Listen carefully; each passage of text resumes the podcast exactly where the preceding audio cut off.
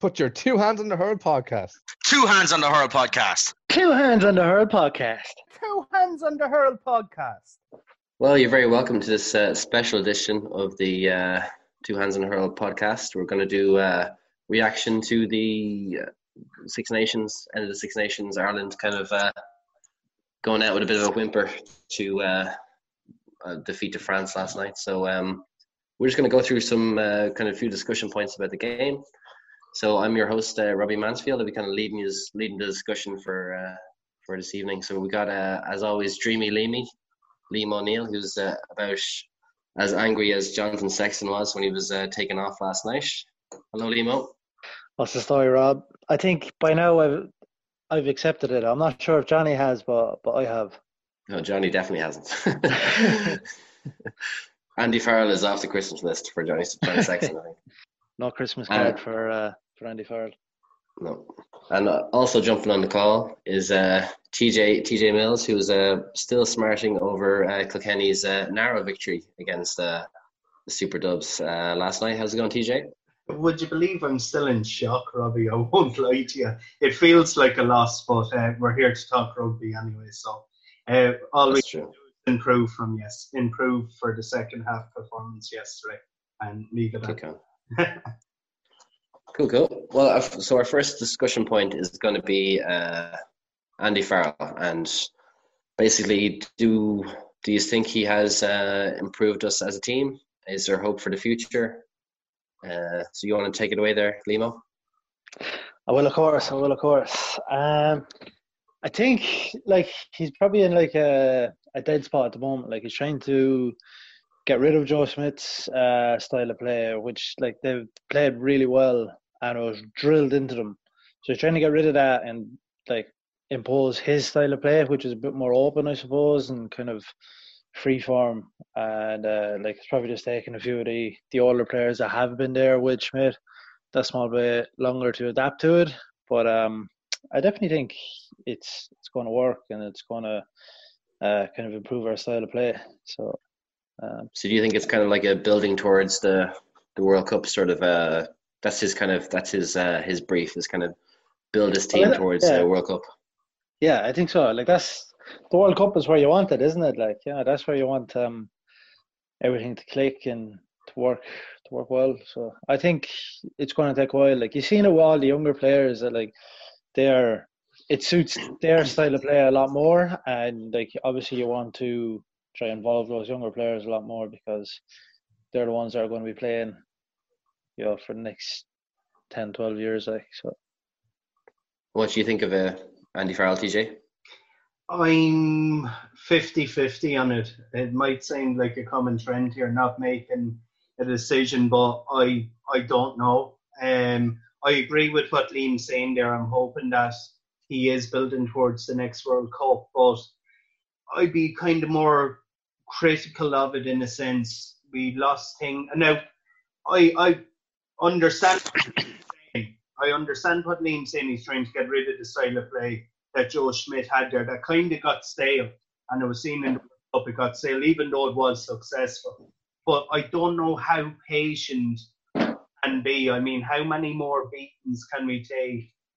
Say at the hands of England while he's trying to develop a style of play.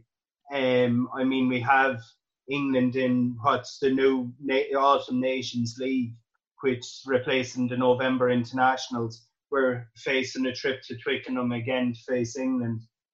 Could the squad take another loss at the hands of England? Hi, hi. With the way England played against Italy, do you think they're going to fucking hammer Ireland? The way we played against France, I won't lie. Uh, I mean, it's I I agree with you. I agree with you. But England are Six Nations champions.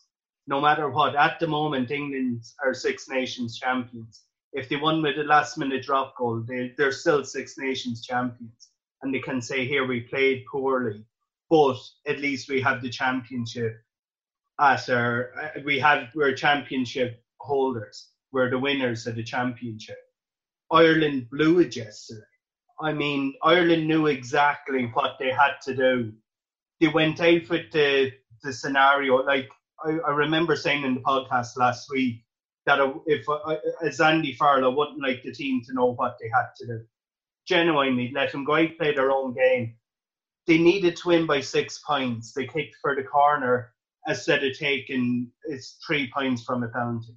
If they'd done that a couple of times, they would have been in a far better position than being hot 17 13 down.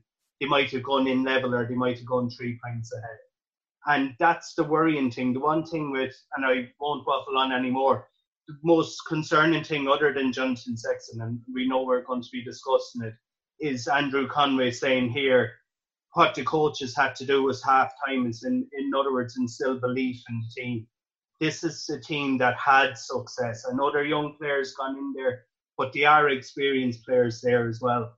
And I won't lie to you, I'd be actually fearing playing England in Twickenham. I won't lie to you. After yesterday's performance, I would genuinely fear. Last year, England beat us in the warm up to the World Cup and they beat us in the Six Nations as well. And it isn't all about England, but they are the benchmark in the Six Nations Championship at the moment. But I hope I'm wrong. I really hope I'm wrong. I think you are because England didn't look fit against Italy at all. I think you're way off.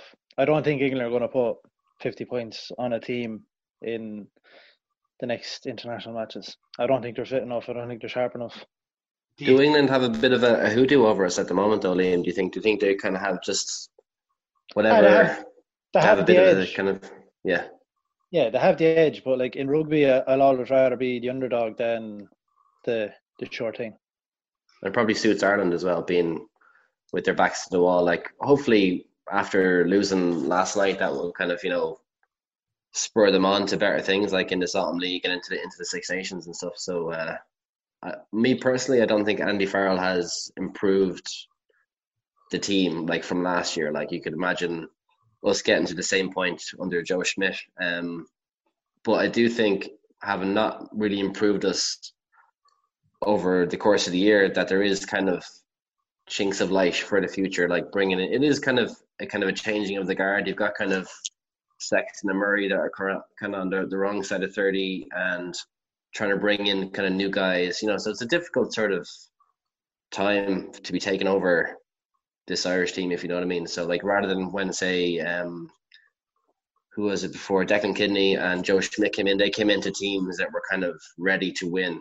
Whereas I think this is going to be more of like he's going to transition us into a better team, hopefully.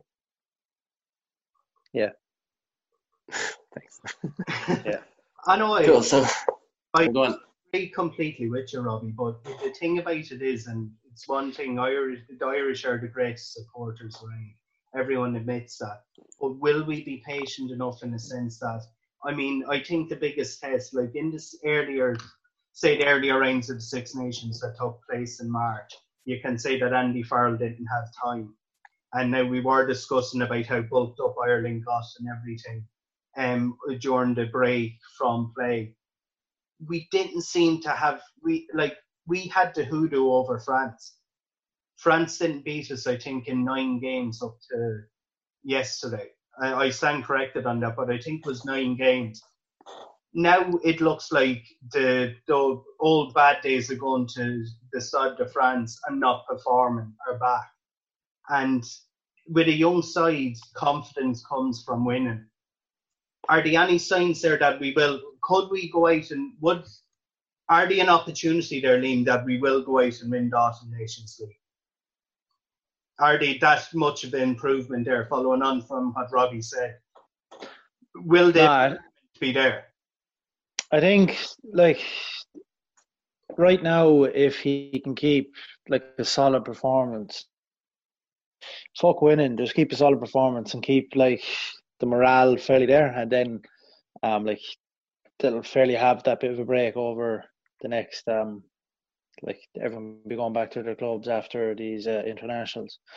And you can see it. I think if they spend a bit more time at their clubs, um, that that'll help feed the international team. Um, I think if you can just do, if he does decent in these autumn internationals, that'll be a massive boost for him. I think.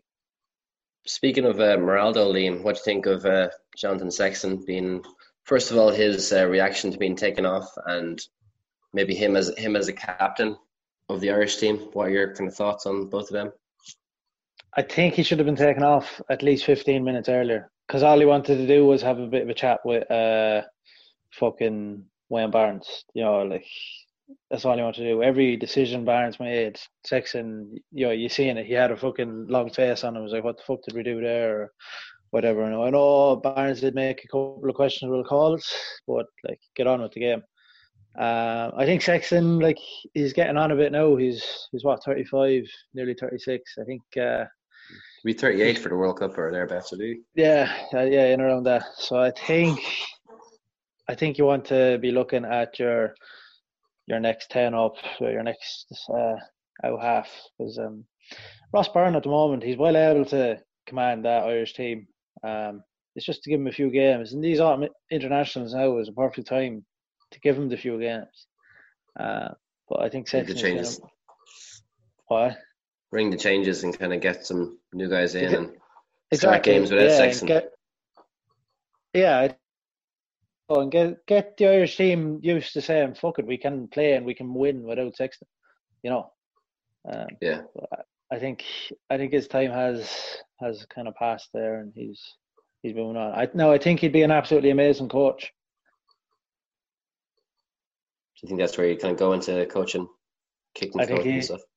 Yeah, kicking coach or backs coach, you know, or offensive coach. You know, he's his mind is still fairly sharp, like off the pitch and how the game works. But I think he's lost that bit of sharpness on the pitch. I think uh, as well, like the kind of half in the halfback sort of position, you need someone who's hungry. You know the way you need scrum half and now half that are like hungry for success and they're going to take a few risks and they're kind of they have a bit of edge to their play. Where Exactly. obviously Sexton Sexton's been brilliant. Like for as long as he's been playing, he's probably been our best player in the last probably ten years. Like you know, and nothing will ever take it away from him. He's World Player of the Year. Like you know, and but definitely uh, you need edge playing in the halfbacks. Yeah. Um, even I think uh, Gibson Park, like he did well for Ireland under against Italy and against France. Like he sped up the game, and you started to see, you know, Ireland starting to move that bit better. Then, um, now I think France did very well at slowing down Conor Murray in the first half. You know, they were very late coming out of a ruck. They were very slow to get off the ground and out of his way. And I think did very well there to slow him down and slow down Ireland's game. Um, but Murray uh, catch a bit of a slap as well there um, in some ruck. I think he hadn't, he didn't have anyone protecting him or something, and he got he got a he got he got hit Uh, anyway. I think anyway at one point in the second half. I think. Jez, I'm not sure, Rob. Don't know what you're on about. No worries, pal. we'll be on. So. Yeah, had had bet on. so just you kind of mentioned it earlier, TJ, about uh, the kind of decisions to kick. Um, and my me and myself watching it uh, when the, the, they had the kind of the long the long penalty from sixty or fifty yards out, which uh, Murray had to go at, and they decided to try and kick it over instead of going for the corner. And this is kind of early doors. I think it was kind of nil nil at the point, and he went for it and missed. And then just before half time, there was a decision to take a handy three points and just kind of see out the half. And they went to the corner and uh, kind of made a bit of a mess of it. So, what do you think? You know, what's the thinking behind both of those? Kind of, they seem kind of to be at, at odds with each other, like the two different decisions. You know, what do you think, TJ? TJ? Yeah, it might sound contradictory in a sense where I was saying that you where kicking for the corner where there were penalty on offer was wrong that he should have taken the points and then do the opposite and say here take Conor Murray to take on the long kick. I think taking on the long kick was worth a gamble. If it went over, it would have been brilliant. He had the distance, but he just didn't have the accuracy with it. So yeah, you can say fair enough. That was fair. Um, I mean, there were opportunities left out there. I mean, when you're when you're not playing well and you're kicking for the corner, it it can come off at times, but it's a gamble. I mean, when it's when you know what you only need is to win by six points, kick them over, keep the scoreboard taken over. No matter what sport you're in, once you keep the scoreboard taken over, you're in with a shot. And by not doing that, you're giving momentum to the opposition. Um, the one worrying thing, just following on about Jonathan Sexton, was I didn't think he he showed the leadership he should have yesterday. I mean, forget about everyone can have an off day on the field, but it, it takes it, and this is absolutely no disrespect to Jonathan Sexton, but it shows a it shows a lot of character to hold your hands up, no matter whether you're captain or a former World Player of the Year, or even he was talks of being up for Player of the Year this year as well. That you show leadership. You show leadership to the young players around you. If you're having a bad day, hold your hands up and say, "Here, it wasn't my day. Let someone else go in." Now, listening to the interview he done after the game, it, it kind of came across as the Sexton show. In other words, it was he should have been left on for the final 10 minutes because he could have produced in a bit of magic. I mean, the argument to that was he had 70 minutes to try and prove it in, in play. Um, going forward, I think I agree completely with Limo. I think we have to just push forward with the likes of Ross Byrne. We have to. There are question marks coming into the championship this year about should Conor Murray be dropped and should Jonathan Sexton be dropped, in other words, to the bench and go with you, the likes of John Cooney and the likes of Ross Byrne. I think that's the only way forward. I think if you had those on the field yesterday, we could have come away with points. That might sound funny, but I don't think Ross Byrne would have kicked in for the corner. I think he would have taken the points. I genuinely do because he's a young player. He's trying to build, get a bit of momentum, and you take the easy points that are on offer. It's like a free taker in any sport. You just take, you tap over the easy ones. It's like an opportunity. You have a 21 yard free early on in the game. You go for goal, or do you tap it over the bar? You tap it over the bar because there can be opportunities later. And I think that's where Ireland came up short yesterday. He can question referees' decisions and everything like that. But looking at it, Ireland had 14 shots to France's seven, and France still emerged victorious by what, seven points. Another kind of huge factor was uh, the mistakes, a lot of kind of handling errors uh, from the Irish team. There was a big one from Stockdale which led to their second try. I know, like for me anyway, Stockdale he did play well in the second half, carrying the ball and kind of going forward, and that seems to be the kind of the strength to his game. Uh, so I won't to- totally hang him out to dry, but definitely made a huge mistake for their second try. And in general, we made a lot of uh, very poor errors at, at uh, key kind of points. Do you want to kind of take up on that, Liam? Yeah, um, yeah, like obviously Ireland's uh, mistakes, their handling mistakes and whatnot, led to France scoring tries and France gaining momentum. But at the same time, how many handling mistakes did France make and Ireland not capitalise on? You know, like it, it goes both ways. Now, that Stockdale, he should have dove on that ball. Like he should have slid into it and picked it up. Um, I don't know why you tried to take it on the run.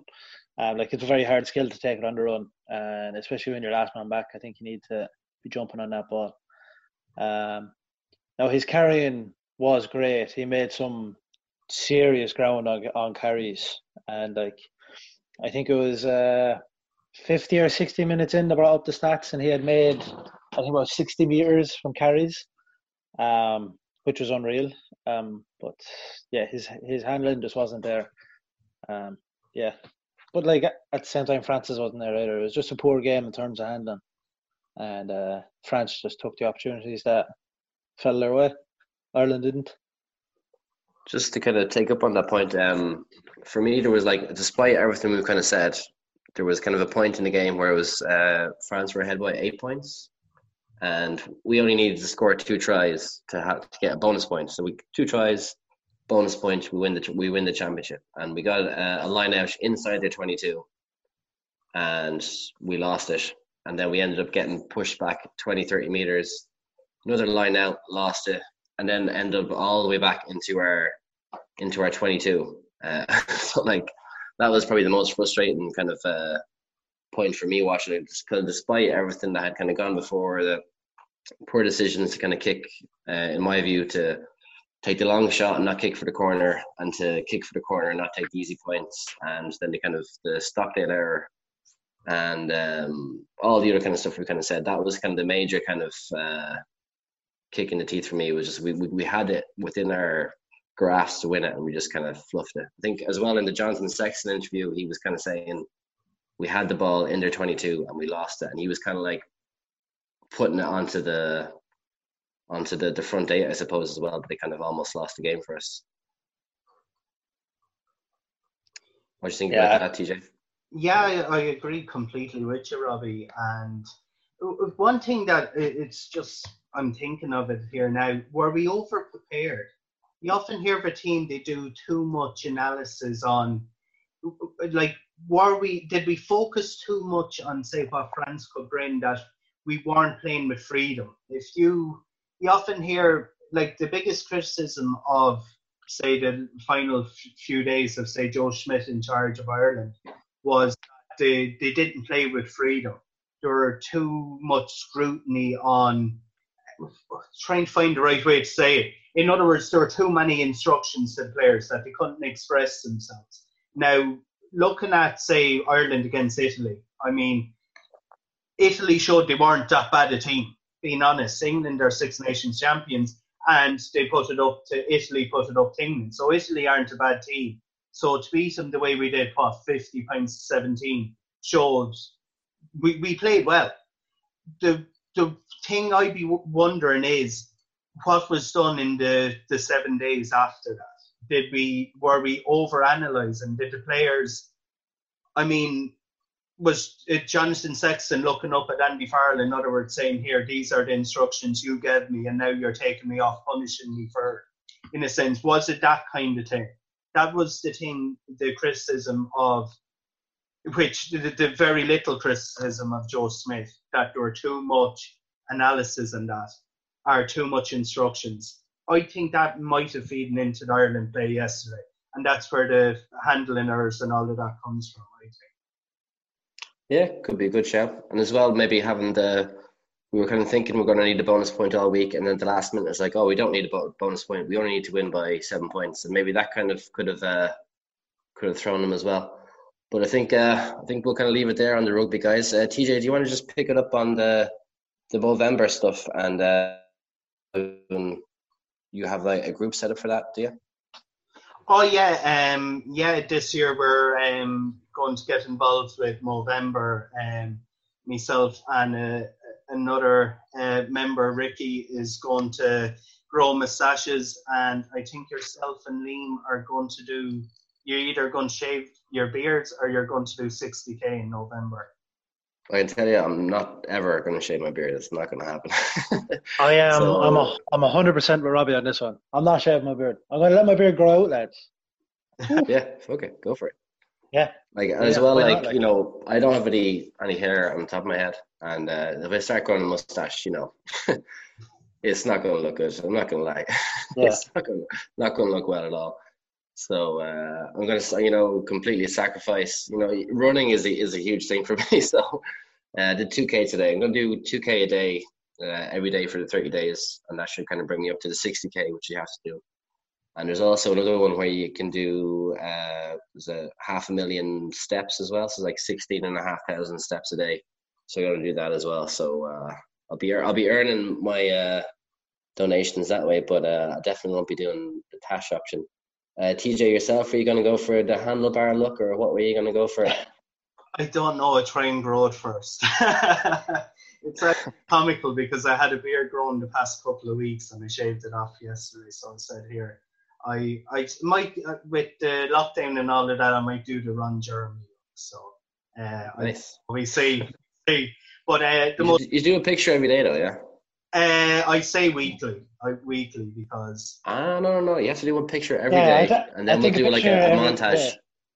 oh If you do like a, a picture every day, and then just do like a video, uh, like meshing all of them together, that would be fucking class. Yeah. Okay, Sure. Oh, Rob, Rob, if TJ does that, myself and yourself will do one every day after our run, and see if we can like look less dead. Yeah, sure. Look more fresh. Uh, the most important thing out of all of this is donations. It is for a great cause. and it was initially set up, I think, for to raise awareness for male prostate cancer, uh, but this year it's mental health as well. So that's a very important thing. So all donations, as Robbie was said there, we set up a page Uh, we're all going to have individual pages, but they're all going to be grouped together under the Two Hands and the Hurl podcast on Movember.com. So we will put all the details up. And yeah, um, you can either laugh at how dead Robbie and Liam are, which I don't think will be possible uh, because you're two fit lads, but I think the moustaches might be getting the piss taken out from us. Be funny. Uh, We're going to yeah. give uh, prostate cancer the finger. Oh shit! I shouldn't have said that. I think they're also uh, in association with uh, testicular cancer, so it's a, a charity with balls, and also mental health and uh, suicide awareness as well. So it's like great causes all around uh, with the the Movember movement and stuff. So it's uh, definitely worth the donation. without, without. No, no. Without, Cool, without. boys. Well, I suppose uh, we'll leave it on that positive note. Uh, raising money for uh, good causes, and uh, hopefully, fortunes are on the way up in the, on the rugby front. Fingers crossed. Hopefully. Cool, cool, cool. Well, we'll sign off, guys. Good luck, good luck. Good luck, good luck, Good luck. Good luck. good luck, good luck. Thank you for listening to the Two hands in a on the hurl Hurl podcast. podcast.